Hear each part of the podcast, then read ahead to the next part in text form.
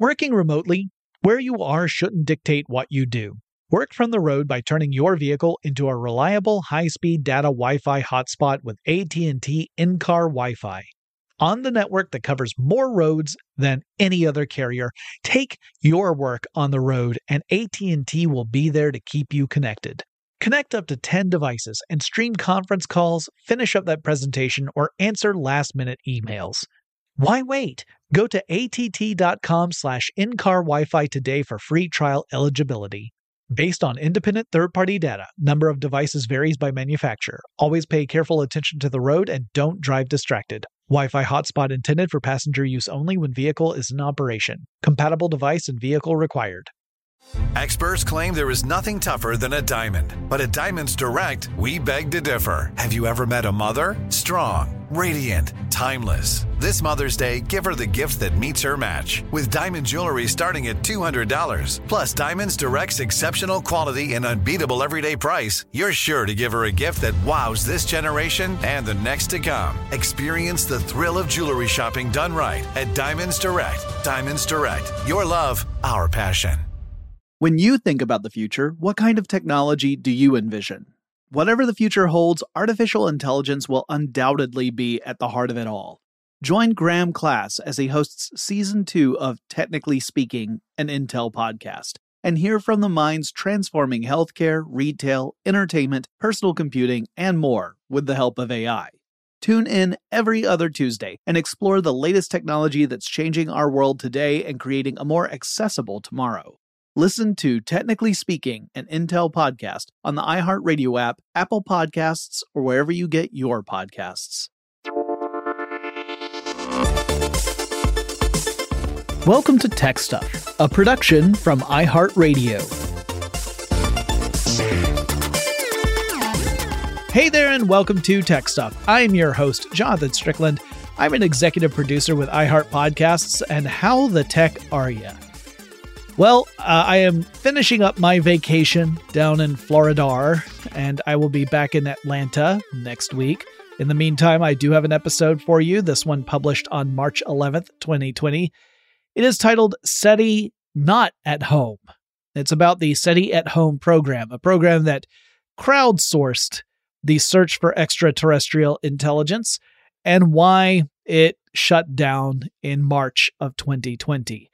Uh, at least the crowdsourced part. The program itself has not shut down, to be clear, but the crowdsourced part has. Let's find out why. As I record this, it is early March 2020, just days after I received some devastating news. Technically, the whole world received this news. I'm just taking it particularly hard. I heard that the distributed computing project SETI at Home is shutting down, at least for a while. It's going on hiatus by the end of March 2020. Now, for two decades, this project has been relying on computer processing cycles provided by people like all of you guys out there just using regular computer processors rather than some sort of massive supercomputer. Why was it making use of that? Well, it was combing through massive amounts of information gathered by radio telescopes in search for signals created not through some natural cosmological process, but rather as evidence of intelligent communication. SETI see, stands for the Search for Extraterrestrial Intelligence. Now, in this episode, I'm going to talk about the history of SETI as a science, and then as well, I'm gonna I'm gonna kind of pivot around and talk about the distributed computer programs and the SETI at Home program in particular. We'll find out how distributed computing works. We'll talk about a couple of other distributed computing programs that you could still participate in if you're so inclined. And we'll also look into what's next for SETI at home and learn why it's going on hiatus in the first place. Now, we human beings have hypothesized about the possibility of extraterrestrial or alien intelligence for a really long time. It's a frequent topic in pop culture. Uh, but perhaps I, I shouldn't even use the word hypothesize because for a really long time in our history, there really wasn't any way to test that hypothesis other than for us to, you know, look up at the sky and say, nope, that ain't it. But that would all change with the invention of the radio telescope. So, It was in the 1920s when an engineer named Karl Jansky, working for Bell Telephone Laboratories, set the stage for radio astronomy. But that wasn't Jansky's goal at the time. He had been tasked with figuring out where the source was of some signal interference that was affecting telephone communications at that time. So, in an effort to kind of figure this out, he built a directional antenna. And I guess that itself deserves its own quick explanation. So, antennas can transmit and pick up signals, right? I mean, that's what they do. And it actually helps to talk about transmitters first to understand how a receiving antenna works. So, a transmitter takes an electrical signal, uh, typically one that's been boosted with amplification, and sends that signal to a transmitting antenna. Now, we know that electricity and magnetism are related, right? We've talked about that a ton in previous episodes. And we've talked about electromagnetism and the electromagnetic spectrum a lot on this show, uh, even recently. So, if you run a current through a conductor, it generates electromagnetic waves, including, if the conductor is big enough, radio waves. Uh, now, on the electromagnetic spectrum, radio waves have the longest wavelengths. Uh, if you look across that spectrum, they are a non ionizing form of radiation, meaning they lack the power to strip electrons away from atoms, and they aren't harmful the way stuff like X rays or gamma rays are. So you can wander around and you know have radio waves hitting you. It's not going to affect you in any way. You won't even notice. Okay, so Sending a powerful electrical current through a big conductor generates radio waves, along with other electromagnetic radiation. You can encode information on radio waves by altering that signal in some way. Uh, otherwise, you're just sending out a long, steady tone like a sine wave. The two main ways to do this are frequency modulation, in which you change the frequency of the radio waves that you're sending out within a certain band of frequencies, or amplitude modulation, in which you change the amplitude, or, or you can think of it as almost like the strength of the radio waves that you're sending out. Uh, that would end up being FM and AM radio, respectively. All right, so receivers take that same process, but they reverse it. Uh, so as long as the signals that the antenna pick up are fluctuating in some way, then it's going to create an electric current in that antenna. So a properly tuned receiver that encounters the respective radio wave radiation will see that whole process go in reverse. The radio waves will induce electricity to flow through the antenna to whatever device the antenna is hooked up to. It might be a meter, in which case you'll see the little indicator show that there's a current running through that that circuit. Uh, or it'll might be a radio so that you can listen to a radio station that way. Could be any number of things.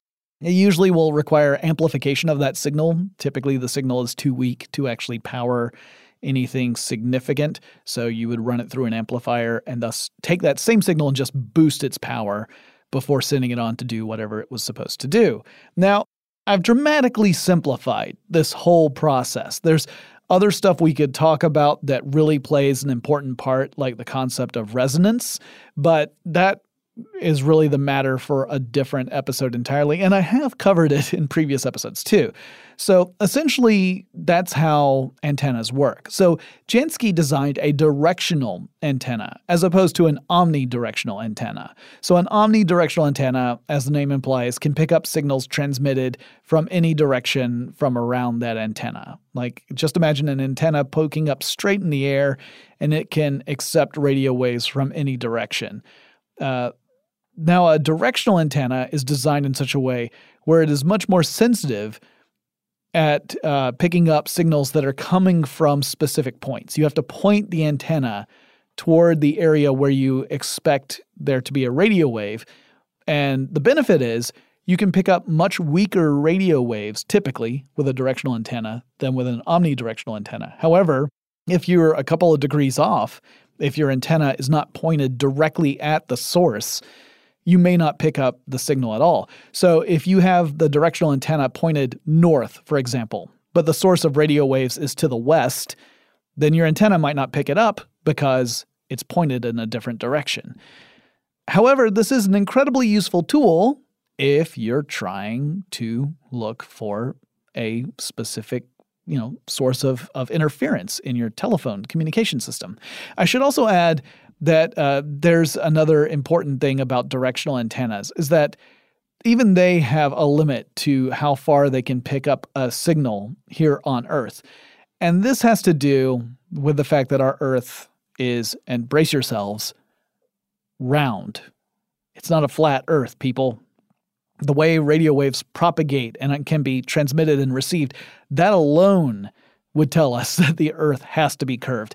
And here's the reason when you broadcast radio waves, they travel outward in a straight line from the source of radiation. And if the Earth were flat, then no matter how far away you were, if you had a sensitive enough uh, antenna, you'd be able to pick up radio waves from that source. However, because the Earth curves, then you look at two different points on the planet that are far enough apart, that curvature means that if you're having radio waves travel out at a straight line from point A, they won't reach point B because it's curved away from the path, right? It'll those radio waves will just go out into space instead. There is an exception to this, and that's certain radio waves are the right length where they can bounce off the Earth's ionosphere. So you can use the ionosphere sort of like a mirror. You can point radio waves toward it. It will bounce off the ionosphere and then angle back down toward the surface of the Earth. That way, you could actually transmit much further than you could just from line of sight. You can think of it as line of sight. You don't even actually have to be able to see the thing. It just has to be, like I said, a more or less straight path from point A to point B for you to pick it up. Okay, but that's beside the point.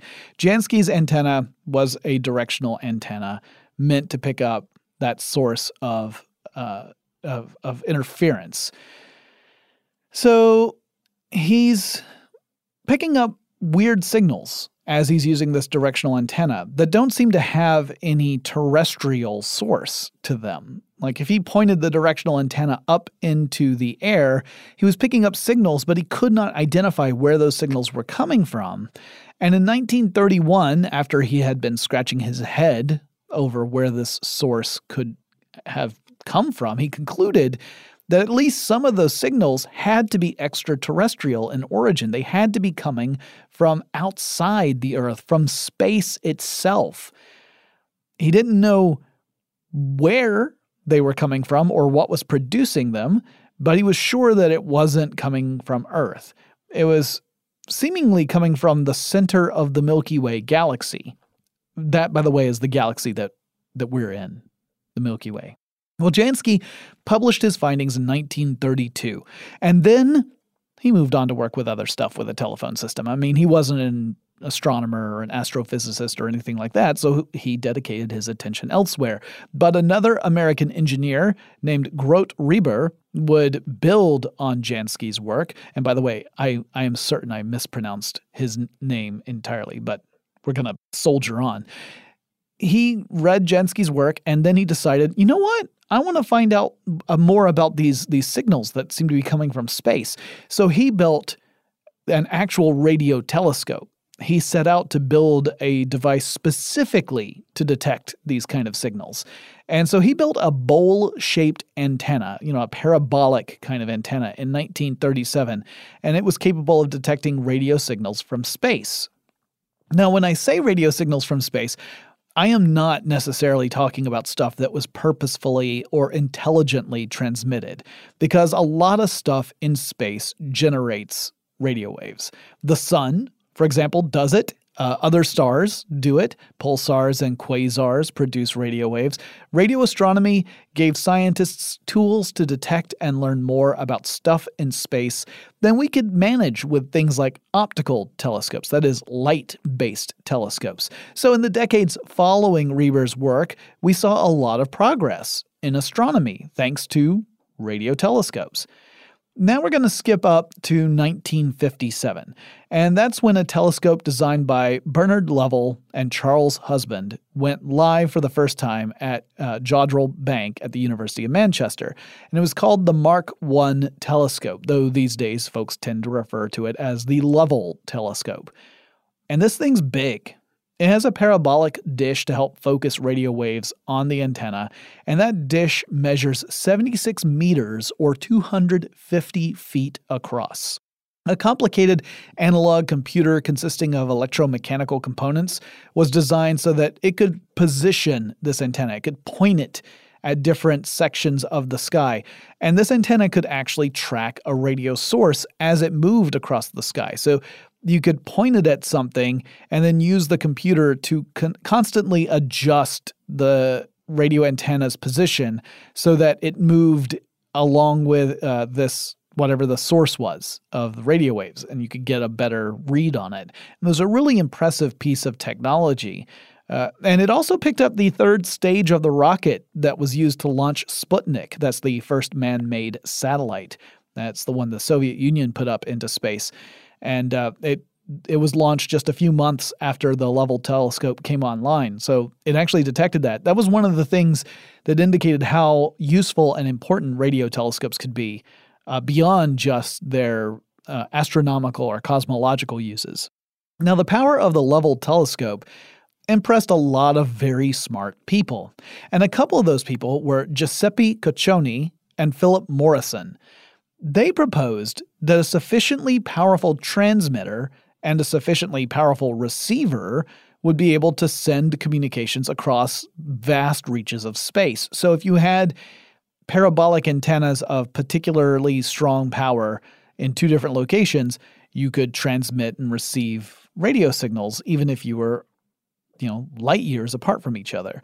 Now, that communication is still restricted by the speed of light because radio waves travel at the speed of light and nothing goes faster than the speed of light. So, if the two points of contact are, let's say, eight light years apart from each other, it would take eight years for an outgoing message to reach the recipient and another eight years to wait for a response. So, um, there will be no instant messaging but beyond that, it meant that you could take a radio telescope and you could use it to search for signs that maybe someone out there in space has already been using radio technology for communications or for other purposes, and that perhaps this could help us determine if there are other examples of intelligent life out there. I'll explain more about how this was used in just a moment, but first let's take a quick break. Working remotely, where you are shouldn't dictate what you do.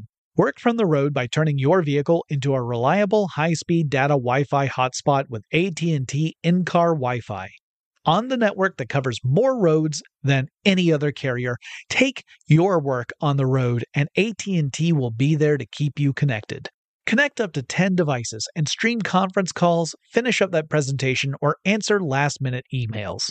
Why wait? Go to att.com slash in-car Wi-Fi today for free trial eligibility. Based on independent third-party data, number of devices varies by manufacturer. Always pay careful attention to the road and don't drive distracted. Wi-Fi hotspot intended for passenger use only when vehicle is in operation. Compatible device and vehicle required. When you think about the future, what kind of technology do you envision? Whatever the future holds, artificial intelligence will undoubtedly be at the heart of it all. Join Graham Class as he hosts season two of Technically Speaking, an Intel podcast from Ruby Studio in partnership with Intel. Explore the future of technology that's rapidly evolving our world today with the help of AI. There is still so much work and research needed to fully understand the power and potential of AI, and Intel is at the forefront of implementing AI in revolutionary technology that's changing the world we live in for the better. In each episode, Graham interviews the minds transforming medicine and healthcare, retail, entertainment, personal computing, and more while pioneering new uses for AI in these spaces. Tune in every other Tuesday and explore the latest technology that's changing our world today and creating a more accessible tomorrow. Listen to Technically Speaking, an Intel podcast on the iHeartRadio app, Apple Podcasts, or wherever you get your podcasts. Snagajob is where America goes to hire, with the deepest talent pool in hourly hiring. With access to over 6 million active hourly workers, Snagajob is the all in one solution for hiring high quality employees who can cover all your needs. On demand, temp to hire, part time or full time. You name the position warehouse worker, retail associate, grocery store clerk, fitness trainer, baker, stylist, bellhop, podcast producer. Yeah, Snagajob's got a worker for that. With our easy to use platform, you're able to seamlessly post and fill available positions quickly with a dedicated customer support team to provide all the help you need along the way. Kind of nice knowing you have a talent pool like that in your own backyard, right? Snagajob is the partner you need to keep your business running smoothly. So visit snagajob.com or text snag to 242424 to talk to an expert. Snagajob.com, where America goes to hire.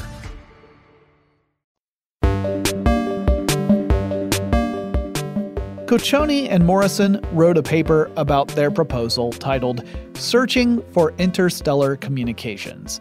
The journal Nature published this paper, and the two scientists addressed some pretty big questions. See, now, as the late, great Douglas Adams once observed, space is big. Really big. And these radio telescopes are directional, so you have to pick a spot to point the telescope at. But how do you determine where you should look? How do you decide this is the point in space we're going to search right now?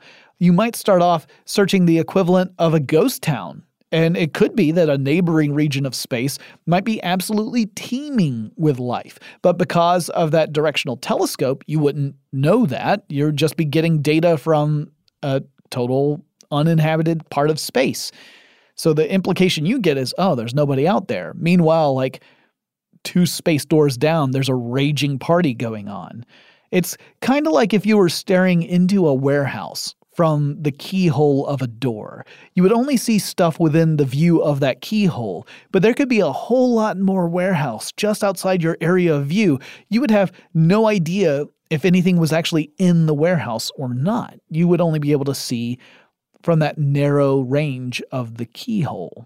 That was the same issue they were having with radio telescopes. Moreover, you could point the radio telescope at a place where there is intelligent life, but Maybe it's at a region that's so far away from the Earth, we can't detect that life. So let me put that another way. Human beings started broadcasting radio in the early 1900s. So it's really been less than 150 years since we started using radio for communication. There are stars in the Milky Way galaxy, again, the same galaxy that our solar system is in, that are around 900,000 light years away from us. That means it would take light 900,000 Earth years to travel from that distant star to us. So it takes nearly a million years for that information to get to us. A radio communication would require the same amount of time to get to us.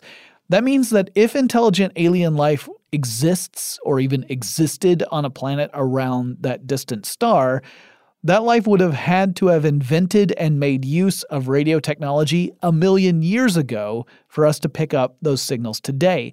That's assuming that intelligent life would have somehow survived that million years uh, for us to say that intelligent life exists today, right? We, we wouldn't know that for sure. All we could say is there appears to have been an intelligent civilization that existed a million years ago. We aren't really sure what they're up to now because we'd have no way of knowing. We would only know from the signals that were sent from the past. It's the neat thing about space, too. The further you look, the more you're looking into the past. You're not seeing present situations just because of the restriction of the speed of light. So you'd only really be able to see any current alien civilization if they were, you know, relatively close to us because uh, otherwise you can't be certain that that civilization still exists if it's thousands of light years away. Moreover, alien civilizations would only have been able to hear us if they were around 150 light years or closer to Earth. If they're further than 150 light years away, then our broadcasts would not have gone far enough out to reach them. This, by the way, is why a lot of science fiction stories are really more like fantasy stories. A lot of them involve aliens finding out about Earth because they picked up a radio or television broadcast. But those broadcasts have only been around for a few decades, so that would require the aliens to be relatively close to Earth in the first place to pick up those transmissions because of those limitations of the speed of light. Anyway, my point was we might be quote unquote looking at the right spot, but the right spot might be far enough away that any radio broadcasts would still be in transit to us and wouldn't have arrived yet. It may not arrive for thousands of years. And that's just one more tiny part of why looking for meaningful signals in the sky is a huge challenge. You've heard the phrase, looking for a needle in a haystack. Well, it's like that, but you know, roughly a bazillion times harder than that. Cocconi and Morrison set out an argument about which areas of the galaxy would be most likely to host an intelligent civilization capable of radio transmissions. This included targeting stars that are neither too hot nor too small or cold. Hot stars burn out quickly. And the thought was if it's a really hot star, it might go through its life cycle fast enough that life doesn't have a chance to evolve on any planets that might be in orbit around that star. So the star's life cycle is literally too short for life to have formed around that system. Smaller, colder stars tend to be the really old ones, ones that have been around for billions of years. And with that much time, eventually orbiting planets will lock on a star so that one side of the planet always faces the star, and the opposite side of the planet always faces away from the star. So one side is always lit, and the other side is always dark. And that kind of planet would probably be incapable of supporting life. So, said Cocconi and Morrison, we should look for stars that are not that different from the Sun. These would be the right age and size to potentially support life if an orbiting planet were within a certain range, which we tend to refer to as the Goldilocks region. It has to be a distance that's not too close to the sun, but not too far away either. And that really narrows things down, in fact. And it means we can cross off potentially thousands or millions of stars from our otherwise unmanageably huge list of potential targets to look at. And so, with this in mind, another astronomer and an astrophysicist named Frank Drake decided to take this hypothesis and to actually put it in action. He conducted the first search for extraterrestrial intelligence with the help of radio astronomy, and it was called Project Ozma, named after the character Ozma from L. Frank Baum's Oz books. Drake secured time on a radio telescope that measured 26 meters or 85 feet across to scan for radio frequencies that originated out of Tau Ceti and Epsilon Eridani. Those are two different stars, and both stars are relatively close to our own solar system, and both are sun like enough that they could serve as potentially good targets based on Cocconi and Morrison's proposed guidelines. Apart from one outlier, his team found no evidence of radio signals indicating potential intelligent communication. The one outlier they did pick up, while initially interesting, proved to be terrestrial in nature, meaning that it originated from an aircraft made by dull old humans. Didn't come from outer space, it was something that we had created, and this radio telescope just happened to pick it up. And uh, that actually illustrates another challenge with using radio telescopes, weeding out the signals that are actually coming from us as opposed to coming from space.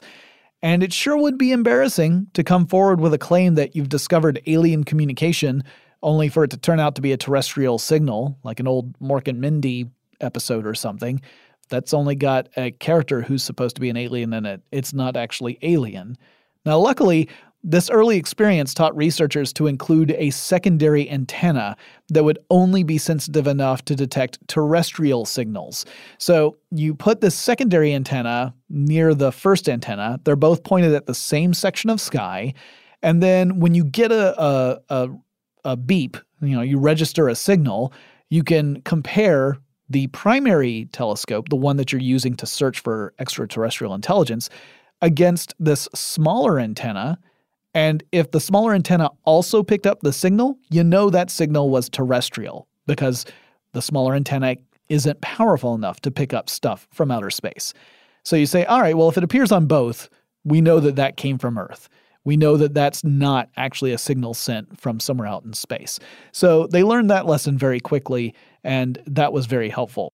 Drake further contributed to the discourse about the search for extraterrestrial intelligence by proposing a way to sort of conceptualize the possibility of detecting intelligent civilizations in the universe. These days, we call it the Drake equation, and it's a pretty cool concept. And it goes something like this All right, there's a variable that we're going to call n. N represents the number of civilizations in our galaxy with which we could possibly communicate. So N is that number, it's an unknown number. What determines the value of that number? Well, it's a bunch of stuff that you have to take into account. And that includes the average rate at which stars form in the Milky Way, the number of those stars that will actually have planets form around them, because not every star has planets, the average number of those planets that could potentially support life, the number of planets that could support life that actually go on to support life. So far, we haven't found any that definitively fit that, that definition. Then the number of those planets in which the life that forms can develop to the point of gaining intelligence, the number of planets with intelligent life that then develop and use communication tools that would be detectable from Earth, and then the length of time such civilizations have been doing that, because that length of time will determine whether or not they would be detectable, right? So even if they exist, again, if they're far, far away, there's no way we could detect them anyway, because again, the speed of light is a limiting factor. So this equation is not meant to give us a hard and fast number like 3 or something. Instead, it helps us frame the likelihood of detecting intelligent life uh, specifically intelligent life that is using radio communication. We don't really know anything about the number of plants that can definitively support life or anything else beyond that particular variable, right? We we've got information about some of the other stuff. We have a general idea of how frequently stars form in the Milky Way. We are refining our understanding of how many stars have planets. Turns out that way more stars have planets than we initially thought then we have to think all right, well, how many of those planets could potentially support life based upon their distance from the star, the age of the star, the heat of the star, all of those other variables. So we're slowly learning more about the front half of that equation, and the back half is still largely a mystery to us. Now, uh, it's important so that we can use that kind of information to help refine our search, right? We want to make sure that we are looking at the places most likely to produce good results. Because again, space is really big. If we just randomly point the telescope in any given direction, the odds of success are minuscule. We want to improve those odds as best we can by making some intelligent decisions based on educated guesses, really. Now, uh, the SETI Institute a, a not for profit scientific research organization, wouldn't come into being until 1984. However, between Drake's Project Ozma in the early 1960s and the SETI Institute's formation in 1984, there were lots of astronomers who were looking for signals that might have originated from an intelligent civilization out in space. I find a lot of people confuse SETI the science, that's the general science of searching for extraterrestrial intelligence, and SETI the institute. Uh, those are the SETI Institute is dedicated toward a deeper understanding of life in general and its place in the universe and the potential existence of extraterrestrial intelligence. But the two are not synonymous. It's not SETI and the SETI Institute are related but distinct. Now, back in 1967, there was an astronomer named Jocelyn Bell who noticed something that initially seemed really promising from a SETI perspective. Turned out it was incredible information, period, but we just didn't understand its significance at the time. She noticed what appeared to be a pulsing radio signal. She and her supervisor charted the pulses that they were detecting, and they were detecting them at regular intervals, like each day, slightly off by uh, hours or whatever, but it was it was unusual. They weren't expecting it. And at the time, they didn't have an explanation for the origin of those radio pulses. So they had to label it as something, and at the time, they labeled it LGM1. LGM stood for Little Green Men. It was a somewhat tongue in cheek way to indicate that I don't know, maybe this is purposeful radio broadcasting? We don't know. They kept looking into it. They kept trying to figure out exactly what it was and where the signal was originating from. And over time, they concluded that it was actually a naturally occurring pulse. It was not like an outgoing phone message from beyond the stars or something. Ultimately, this hunch that they had that it was a naturally occurring phenomenon proved correct. And scientists were able to figure out that the pulse was coming from rotating neutron stars called pulsars. So while it didn't turn out to be aliens, astronomers were able to expand our understanding of space. So it was still super cool. It just, you know, it wasn't aliens. Ohio State University launched the first long term SETI study in 1973. And unlike other attempts, this one surveyed the entire night sky as the Earth rotated instead of honing in on a specific region of space and then just staying locked on to that region, it would do a full scan every night. A slightly different arc each night, but a full scan of the night sky. In 1977, that system registered a signal that was many times stronger than the background signals that the telescope was recording. There was an analyst named Jerry Ehman who wrote down the word wow in the margin of the computer printout for that detection. And to this day, we call it the wow signal. And the signal had a profile that suggested it wasn't your typical naturally occurring radio wave, it was this weird spike. But despite numerous efforts, the telescope did not pick up any subsequent signals from that part of space. Ehman himself later guessed that perhaps the signal originated from Earth. Maybe it was something that got beamed up and then reflected off of something in space, like a piece of space debris, and thus it didn't originate from you know extraterrestrial sources at all. But we don't know for sure. Astronomers oversaw similar efforts with different radio telescopes around the world over the years, and it's a bit tricky because it requires securing time on radio telescopes for the purposes of searching for extraterrestrial intelligence. And the owners of those telescopes, frequently scientific research institutions, universities, that kind of thing, they often have their own priorities, which may or may not involve seeking out evidence of intelligent life in the galaxy. So, finding time when you can use those radio telescopes is pretty tricky stuff. In 1984, Thomas Pierson and Jill Tarter found the not for profit organization called the SETI Institute with the mission to understand life in a, a sort of universal context.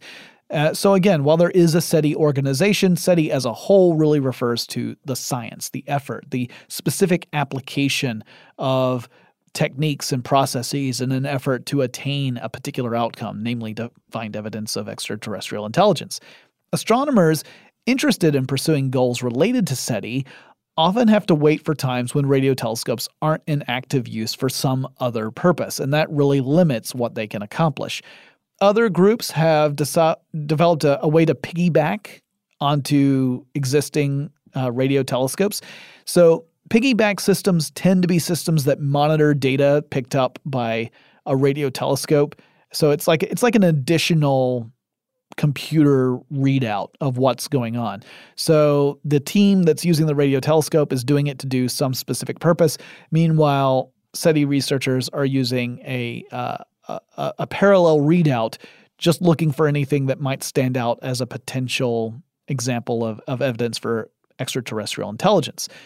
Uh, this is tricky because, again, the SETI researchers have no say on where a, a telescope is going to be pointed. They're just looking at the same data, but for a different reason. So it's not ideal, but again, radio telescopes are kind of hard to come by. Even with all these limitations, scientists were generating a lot of information that they needed to sift through. Radio telescopes pick up a lot of noise, and there may be signal in that noise. I mean, that signal might be incredibly weak, but you have to really examine the data closely in order to figure out what is truly a signal versus just random noise in the background. And then you have to weed out all the other stuff like did that signal come from a natural phenomenon? Did it come from a, a terrestrial source? This is not easy to do. Scientists were already having to work pretty hard to secure time with radio telescopes. It would be even harder to secure time with something like a supercomputer because supercomputers also are owned by just a few different universities and research organizations and labs, and they typically are being used for other stuff that takes a higher priority than searching for extraterrestrial intelligence.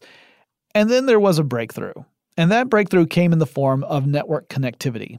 In the early 1990s, the mainstream public first began learning about this weird thing called the internet.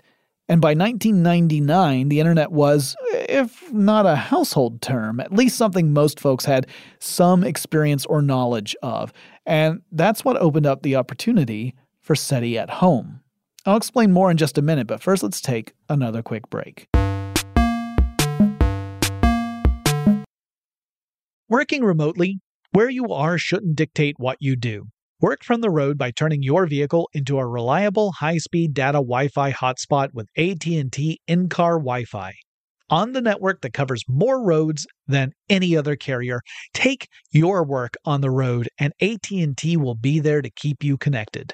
Connect up to 10 devices and stream conference calls, finish up that presentation, or answer last-minute emails.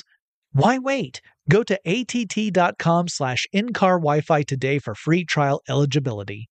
Based on independent third-party data, number of devices varies by manufacturer. Always pay careful attention to the road and don't drive distracted. Wi-Fi hotspot intended for passenger use only when vehicle is in operation. Compatible device and vehicle required. When you think about the future, what kind of technology do you envision? Whatever the future holds, artificial intelligence will undoubtedly be at the heart of it all. Join Graham Class as he hosts season two of Technically Speaking, an Intel podcast from Ruby Studio in partnership with Intel. Explore the future of technology that's rapidly evolving our world today with the help of AI. There is still so much work and research needed to fully understand the power and potential of AI, and Intel is at the forefront of implementing AI in revolutionary technology that's changing the world we live in for the better. In each episode, Graham interviews the minds transforming medicine and healthcare, retail, entertainment, personal computing, and more while pioneering new uses for AI in these spaces. Tune in every other Tuesday and explore the latest technology that's changing our world today and creating a more accessible tomorrow. Listen to Technically Speaking, an Intel podcast on the iHeartRadio app, Apple Podcasts, or wherever you get your podcasts. Snagajob is where America goes to hire, with the deepest talent pool in hourly hiring. With access to over 6 million active hourly workers, Snagajob is the all in one solution for hiring high quality employees who can cover all your needs. On demand, temp to hire, part time or full time. You name the position warehouse worker, retail associate, grocery store clerk, fitness trainer, baker, stylist, bellhop, podcast producer. Yeah, Snagajob's got a worker for that. With our easy to use platform, you're able to seamlessly post and fill available positions quickly with a dedicated customer support team to provide all the help you need along the way. Kinda nice knowing you have a talent pool like that in your own backyard, right? Snagajob is the partner you need to keep your business running smoothly. So visit snagajob.com or text snag to 242424 to talk to an expert. Snagajob.com, where America goes to hire.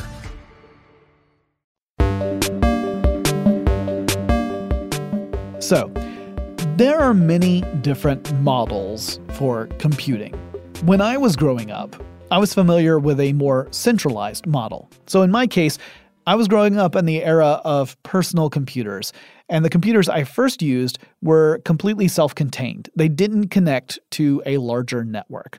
All the processing capability, all the programs, all the capacity for storage were connected to the physical computer itself. They might be peripherals, but it was all part of the personal computer. A few years ago, the big trend was cloud computing. So, with cloud computing, you've got networked servers that are doing a lot of the processing power for big applications. The devices we're using, whether they're computers or mobile devices or sensors or whatever, are mostly acting as transmitters and receivers for many tasks. We provide input to these devices, and the device then transmits commands to some distant group of servers that takes that information, does some sort of operation on it, produces some sort of result, and sends that back to us. So no longer do we have to have really powerful computers directly at our disposal. We can rely on cloud services to do that computing for us, at least for some things. For other things, like if you want to do uh, low latency, high graphics uh, fidelity gaming, for example, you want to have a really good, strong computer processor at your disposal because latency with transmission can completely ruin that experience. But for the most part, you get what I'm saying. Well, SETI at home was an example of sort of a third model called distributed computing. The idea was that you could take a group of regular old personal computers, the kind that any average person could have in their home. You would install some software on those computers, and that software would allow the computers to process chunks of data in some particular way before sending the results back to wherever that data was coming from in the first place. So, if someone needed to tackle a really big data processing job, one that could be divided up into smaller chunks, that person could use a centralized computer, or maybe a network of computers, to send out these smaller chunks of data to this distribution of personal computers for processing, and then wait for the results to come back, and then group them all together and see what you got. It speeds things up considerably. It increases the processing assets of the project as more computers join that project, and it reduces the need to turn to stuff like supercomputers. And it also achieved another goal, which the founders of the project had in mind, which was to encourage enthusiasm and excitement around the subject of science. Computer scientist David Gedye astronomers Woody Sullivan and Dan Werthimer, and David Anderson, who was David's graduate school advisor, collectively came up with this idea all the way back in 1999, specifically with SETI at home. They were trying to come up with a scientific application people would be excited to participate in. And while they weren't necessarily super optimistic that SETI at home would produce, you know, incredible results from a scientific perspective, they thought from a motivating perspective, it was just the ticket. And it was pretty genius. Upon launch, anyone with a computer and an internet connection could conceivably help in the search for extraterrestrial intelligence. The researchers created a screensaver program. So, if you wanted to participate, you could download the screensaver and install it on your personal computer. When your computer would go idle and activate the screensaver, the processor of your computer, which otherwise would be doing very little, would get to work on some data sent over from the SETI research project. So the research project would pull information from a radio telescope, divide it into chunks, and then parcel it out to people participating in this project. When complete, when your processor was done working on a chunk of data, it would send the results back to the central point for the project and wait for the next chunk of data. And if you were to come back to do some work on your computer, let's say you come back after taking a break for half an hour, the screensaver goes inactive and the program would surrender your processing cycles back to you. So you didn't have to worry about SETI at home suddenly taking up all of your computer's processing power. It would only jump back onto the job when your computer went idle again and your, your CPU had availability. Now, as I said, this idea was genius, but the original implementation of the idea was less so. Now, that's not a slight on the researchers, because when they launched the project in May 1999, they were expecting that they might get as many as a thousand people signing up. They, they, they figured that, well, this is an interesting idea, and we'll probably see some folks really, you know, who are really into science join, but I'm not sure about anything beyond that. Now, with that expectation, they only dedicated a single desktop PC for the purposes of assigning processing tasks and receiving the results from the distributed computers. They did not anticipate how enthusiastic the reception to the project would be. They didn't see a thousand people sign up when they launched SETI at home. They saw a million people sign up. So let's put that into perspective. Let's say you've set up a lemonade stand and you did some brief scouting work, and you anticipated that the location you're setting up in, you're going to see maybe 10 customers in 30 minutes, and you think that's manageable. Well, what you didn't realize is that you've actually set up your stand in Sourpuss Scurvy Town. It's a town populated entirely by people with an unquenchable thirst for lemonade. So instead of 10 people showing up in that first half hour, 10,000 people mob your lemonade stand. You are overwhelmed. Well, the same thing happened to the SETI at home PC that was in charge of sending out and receiving all that data. It was a good problem to have, but it was still a problem. Sun Microsystems jumped in and donated a bunch of computers to help the SETI at home administrators make the system work. And from that moment on, the program went into high gear. People in the program were contributing to scientific exploration just by allowing their idle computers to focus on complicated mathematical problems when the computer was otherwise not in use. It was a beautiful thing. The response also meant that the project could go through information orders of magnitude faster than if it had all been handled in house. The they had the advantage of a million processors. That's something that no SETI project could have afforded on its own at that time. It also inspired other scientific projects to launch distributed computing efforts. Folding at Home, for example, taps into idle computers to solve protein folding problems that could lead to incredible advances in medicine and biology.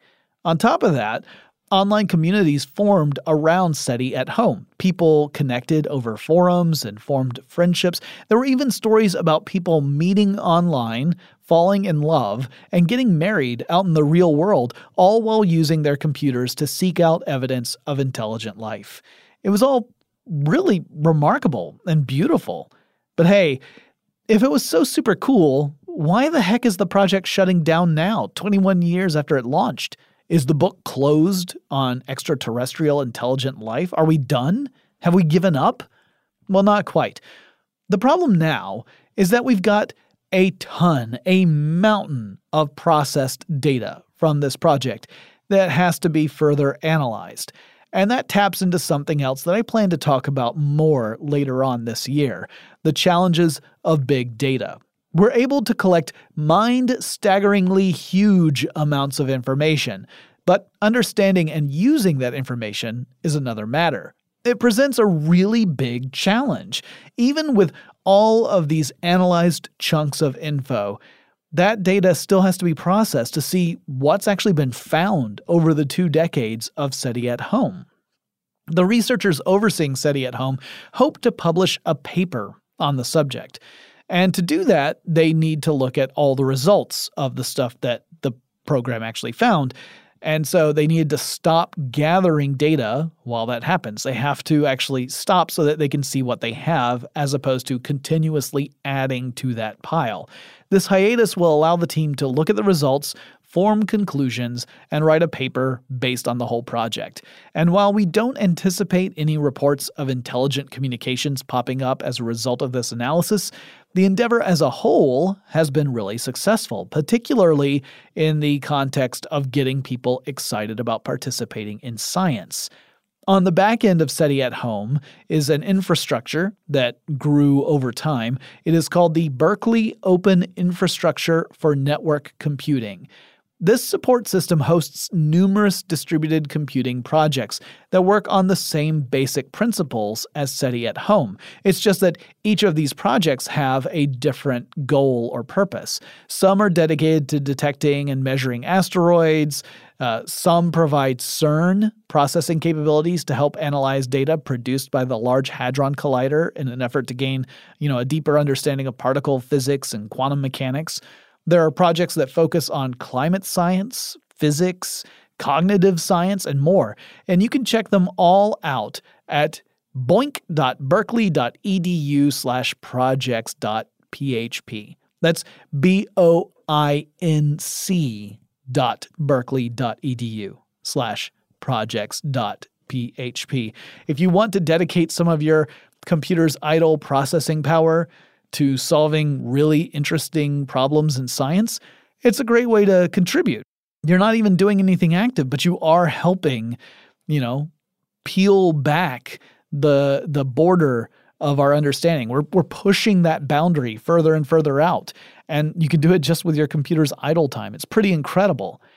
So while SETI at home is riding off into the sunset, at least for a while anyway, there are still efforts around the world dedicated in full or in part to the search for ex- extraterrestrial life. The search hasn't ended yet, even if SETI at home is at least for now, over.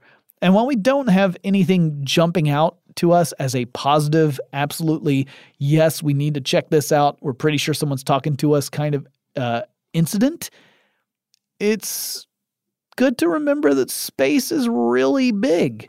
Who knows? Maybe the next star we point a telescope at will be beaming whatever the alien version of the Great British Bake Off is. One can only hope. And that wraps up this episode of Tech Stuff. My hat is off to the SETI at Home crew. I think it was an admirable use of technology to inspire people to get into science.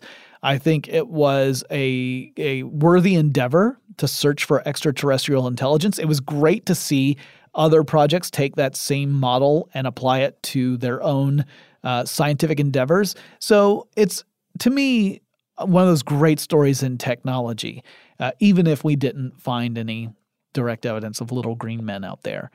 Who knows what the future will bring? I hope you enjoyed that episode from March 11th, 2020.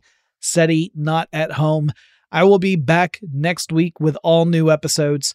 I miss you guys so much. Trust me, every time I'm getting my picture taken with Mickey Mouse or Rapunzel or Ariel, my two favorite princesses, uh, I'm thinking of y'all and wishing you could all be there to be in a big group photo with me. Maybe someday we'll organize a big tech stuff trip to Disney World.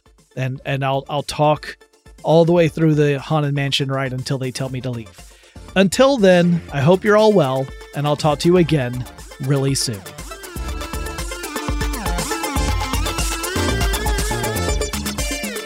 Tech Stuff is an iHeartRadio production. For more podcasts from iHeartRadio, visit the iHeartRadio app, Apple Podcasts, or wherever you listen to your favorite shows.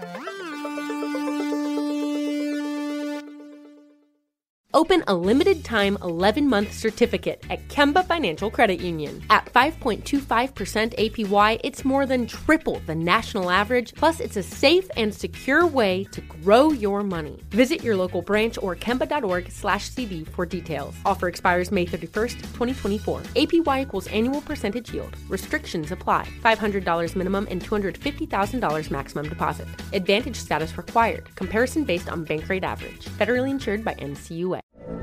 From BBC Radio 4, Britain's biggest paranormal podcast is going on a road trip. I thought in that moment, oh my God, we've summoned something from this board. This is Uncanny USA. He says, Somebody's in the house, and I screamed. Listen to Uncanny USA wherever you get your BBC podcasts, if you dare. We are the voice of NASCAR. The green flag is in the air, and we are underway. The great American race. The Motor Racing Network. NASCAR Cup, Xfinity, and Craftsman Truck Series Racing live on your hometown radio station and MRN or NASCAR.com. Martinsville, Talladega, the Chicago Street Course. We have the side by side action and last lap passes for the win. Photo finishes. Ryan Blaney will win. The voice of NASCAR, the Motor Racing Network work.